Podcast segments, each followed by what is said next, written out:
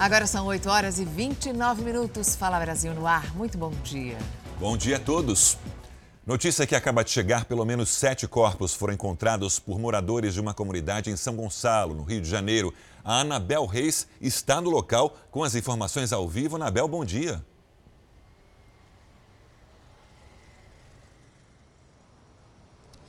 Bom dia, Sérgio. Bom dia a todos. Pelo menos sete corpos retirados de uma região de mangue. Aqui do Complexo do Salgueiro, a gente está em um dos acessos. Esses corpos retirados pelos próprios moradores. Um clima muito tenso aqui no local. Inclusive, um blindado da corporação, ele passou por aqui e estacionou ali debaixo do viaduto. Então, um clima muito tenso. Final de semana foi de tiroteios aqui na região. Tudo começou quando um sargento da PM, o Leandro da Silva, de 40 anos, estava em patrulhamento, foi baleado e morreu, não resistiu aos ferimentos. A partir daí, a PM passou a fazer uma operação aqui no local.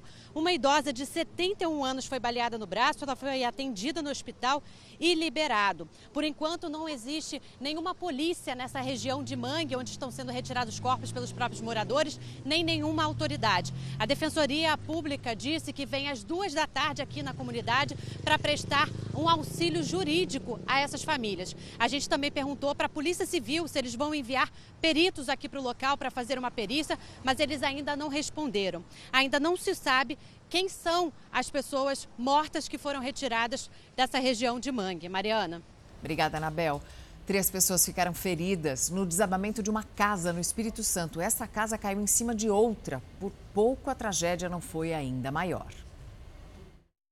Entulhos, móveis quebrados, tábuas no chão, tudo ficou destruído depois que parte de uma casa desabou em cima de outra, em Cariacica, na região metropolitana de Vitória. De acordo com os proprietários, a casa passava por uma reforma e três novos cômodos estavam sendo construídos quando parte de um deles desabou. Com a queda, uma outra casa construída com tábuas também foi atingida. Três pessoas ficaram feridas e precisaram ser levadas para o hospital. Entre elas, a dona da casa que desabou. Andréia está grávida de oito meses. Com o susto, ela chegou a desmaiar. Escutei cair nos pedaços, mas foi Deus mesmo para me sair com meu filho pequeno. Aí eu saí. Depois caiu de vez, eu não vi mais nada. Emocionada, Andréia conta o desespero que foi ver a casa desabando e a preocupação com a mãe. Minha mãe foi tentar avisar a vizinha de baixo, só que ela nem conseguiu mais, que ela já tinha caído ali. Aí eu entrei em desespero, até desmaiei aqui, porque eu não aguentei, pensei que minha mãe também estava enterrada. O tio da Andréia mora ao lado. Ele viu tudo acontecer e ajudou a resgatar os feridos. Eu já vi já a vizinha do outro lado que foi arremessada para lá, onde está o esposo dela, lá naquele canto. Aí eu fui passar por baixo para poder pegar ela, que estava acenando com a mão, estava quase sem fala. Aí eu peguei ela no colo. Nesse momento que eu fui pegar ela no colo para passar, pisei em cima de uns cacos de vidro, que aí furou meu pé. A Cristiane morava na casa de Tábuas. Ela contou que já havia avisado aos vizinhos de que o local poderia desabar. Faltou nada para matar a minha cunhada. Entendeu? Entre nós duas entrou o ferro dentro da minha casa. Então não tinha como ter segurança nenhuma. Na hora do desabamento, Cristiane foi arremessada para outro cômodo da casa.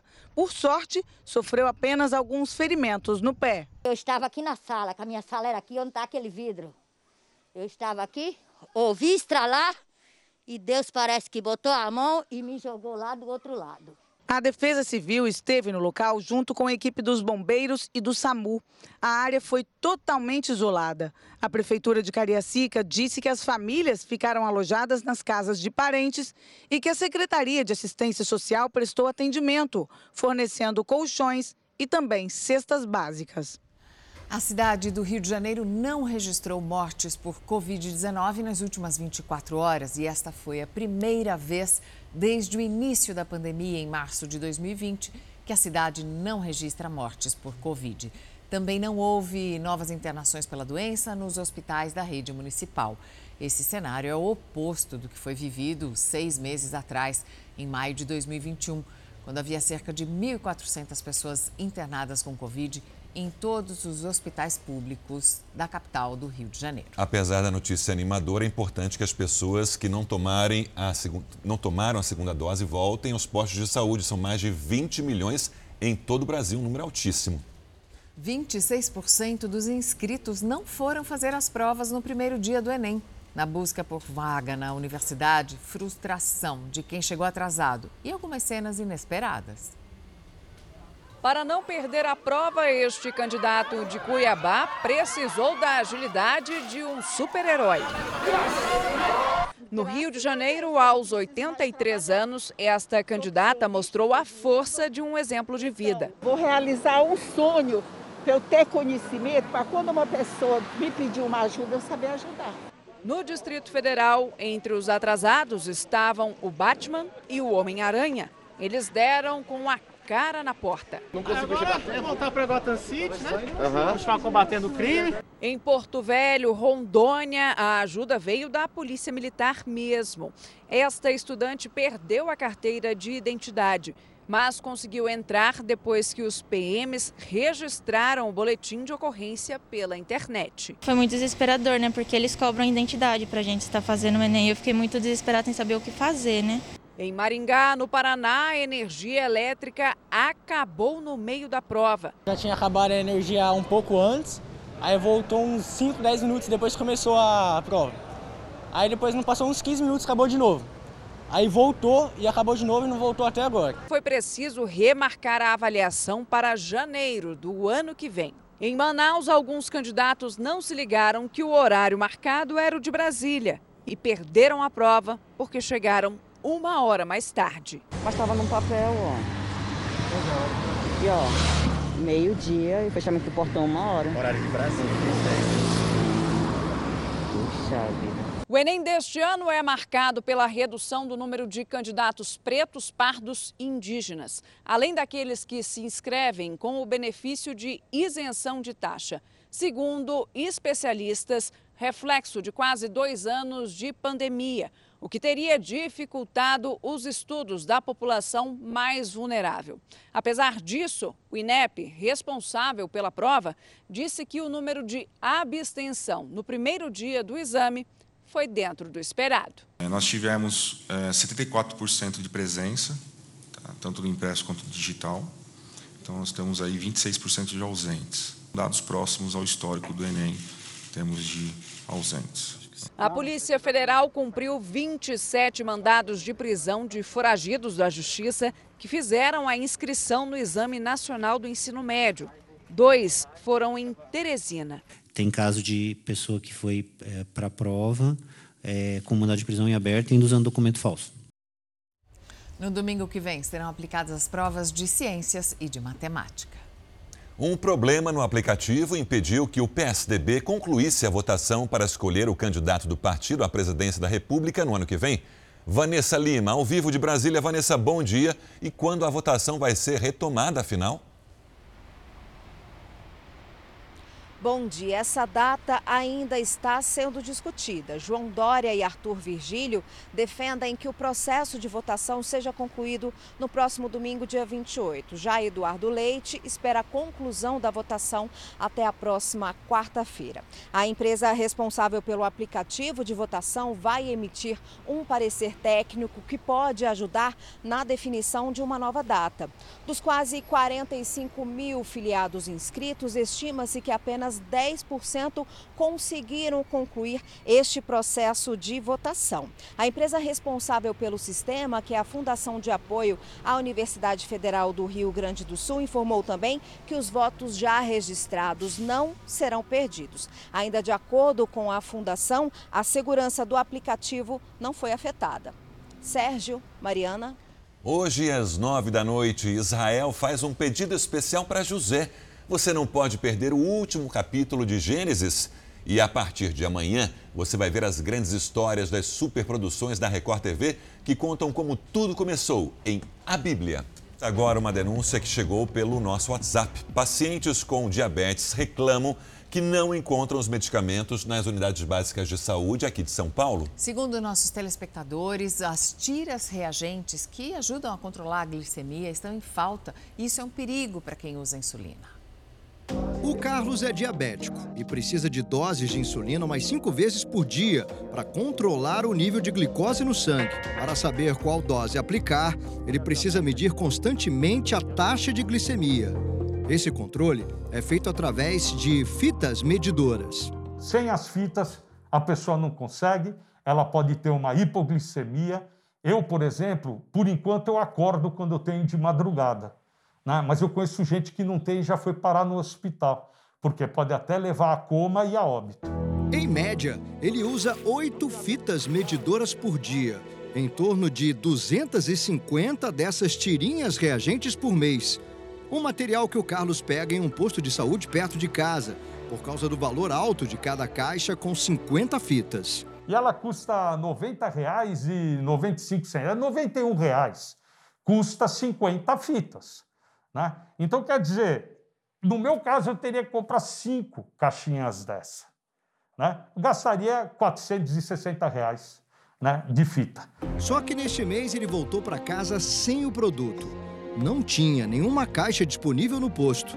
Para não ficar sem um item tão importante, teve que pagar do próprio bolso. Alegaram que, infelizmente, não tinham, né?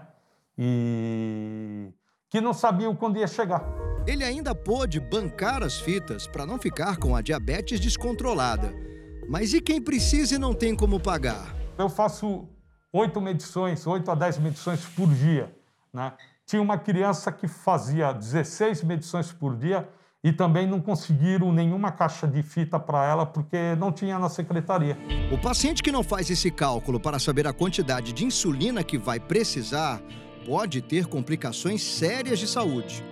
Se ele não tiver isso, ele corre um risco ou de tomar aquela dose e ficar com a glicemia mais alta, ou além disso, uma coisa que pode colocar ele mais em risco, tomar uma dose e essa dose ser maior do que ele precisa. Quando a glicose fica muito alta por um longo período, o diabético fica sujeito a outros tipos de complicações, como as doenças cardiovasculares, derrames e problemas nos olhos. Ao contrário, se ficar muito baixa, o estrago também pode ser grande.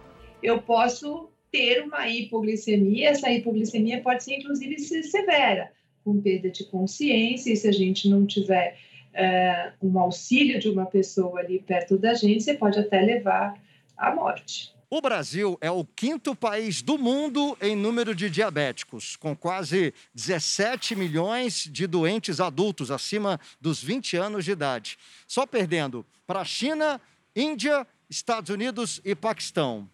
A estimativa é que em 2030 esse número salte para quase 22 milhões de habitantes. Daí a importância da gente fazer o que está fazendo aqui, levar informação e mostrar que, apesar da gente não ter cura ainda dessa doença, a gente tem tratamento. Tratamentos que dependem da agilidade e do bom atendimento dos órgãos públicos de saúde principalmente para aqueles que não têm condições financeiras de pagar por eles. Nós procuramos a Secretaria Municipal de Saúde. Em nota, eles informaram que fizeram a compra de mais de 10 milhões de tiras de medição de glicose e que o Carlos já pode ir retirar o insumo.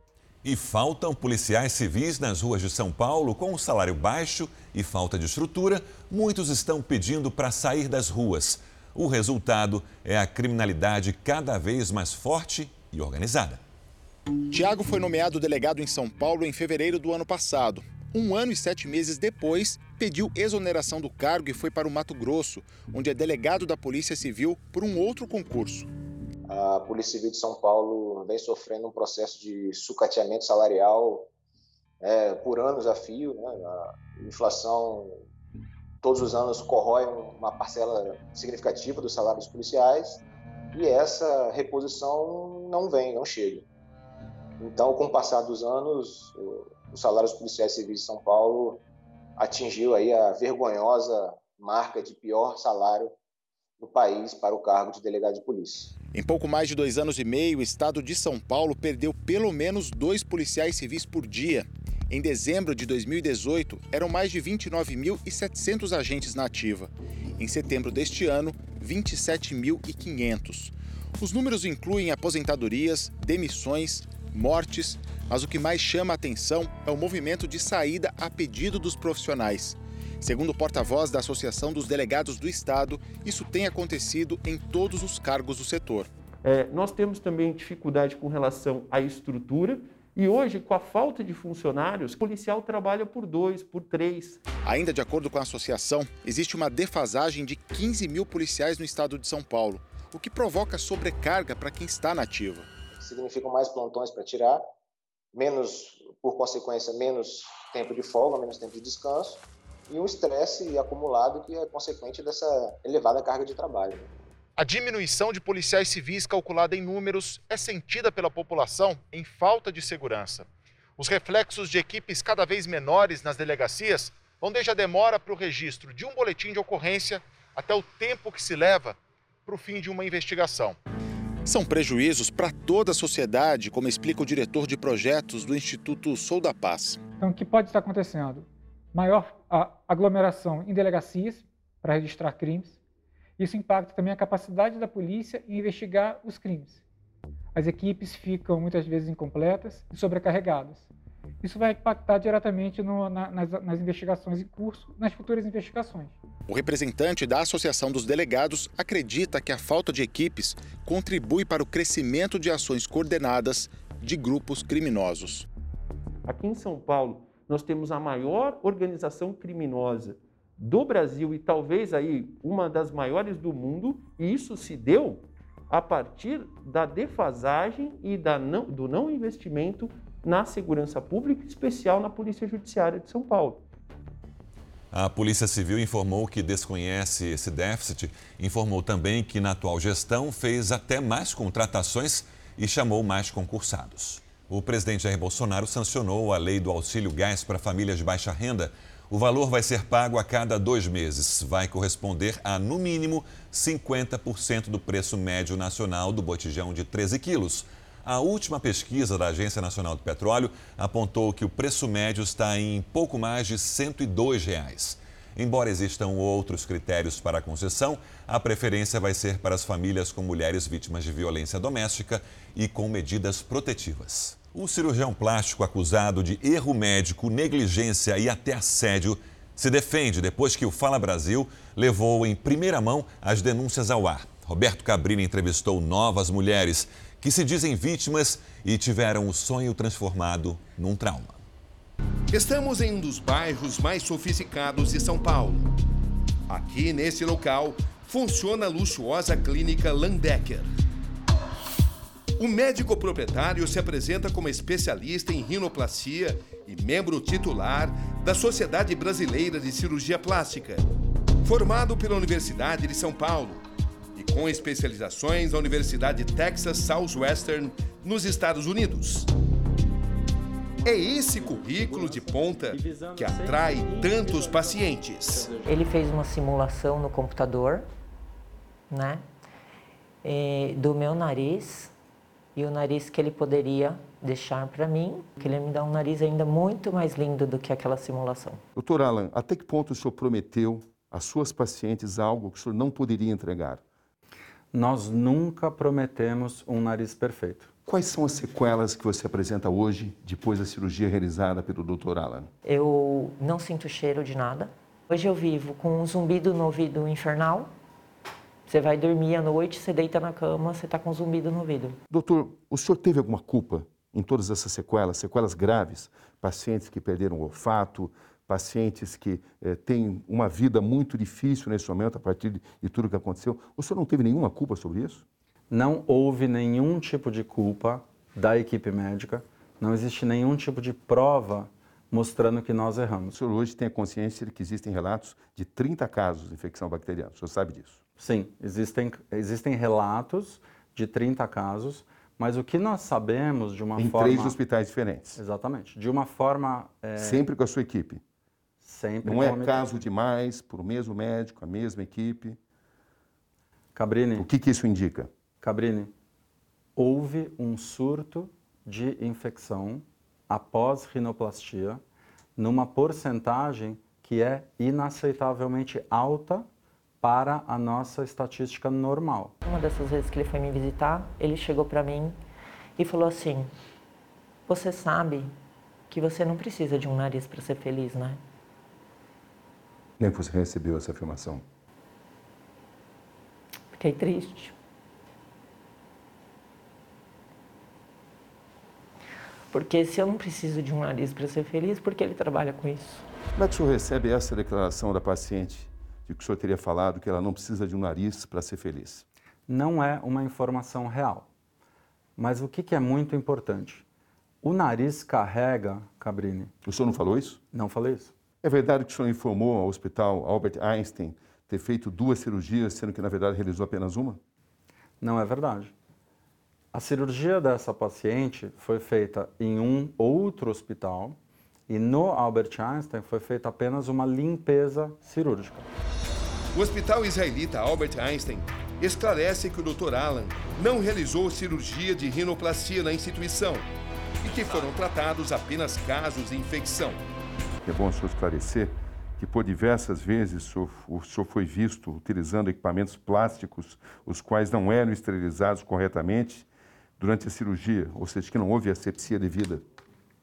Não. Todas as rinoplastias foram realizadas segundo a melhor técnica, sempre em hospitais de primeira linha aqui de São Paulo. Mas, além das acusações de negligência médica, Marília acusa Alan Landecker de assédio. Desde o começo eu achei ele meio estranho em atitudes. Várias atitudes que ele teve. Até de assédio, ele, ele, ele assedia as mulheres, né? A senhora foi assediada por ele? Ah, fui. Fui assediada várias vezes. Várias vezes. Ele Só pode cham... explicar melhor?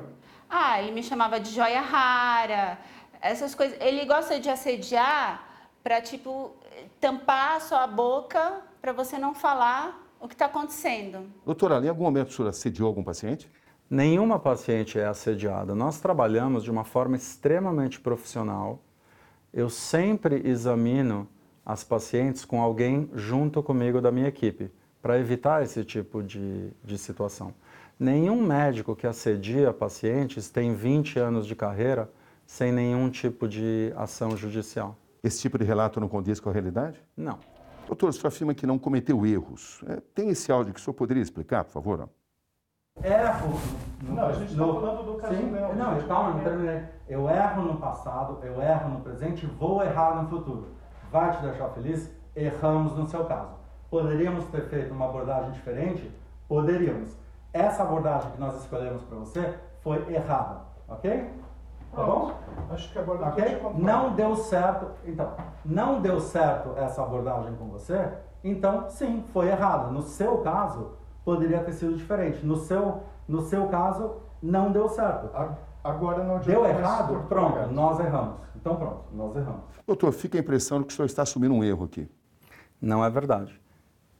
Essa situação é, foi uma situação bastante é, infeliz e dolorosa, onde os dois lados é, ficaram muito exaltados por causa da gravidade da situação dessa paciente. Para encerrar esse, esse tipo de assunto, eu preferi usar essa estratégia de assumir é, uma coisa, mas não houve nenhum tipo de, de erro. A Polícia Civil e o Conselho Regional de Medicina do Estado de São Paulo investigam as denúncias.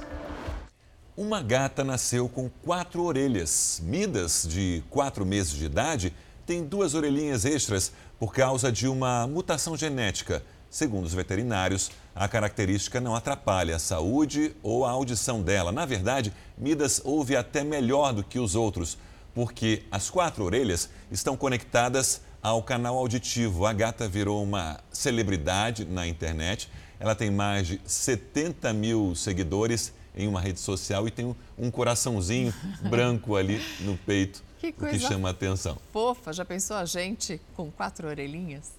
O Fala Brasil termina aqui. Uma boa semana para você.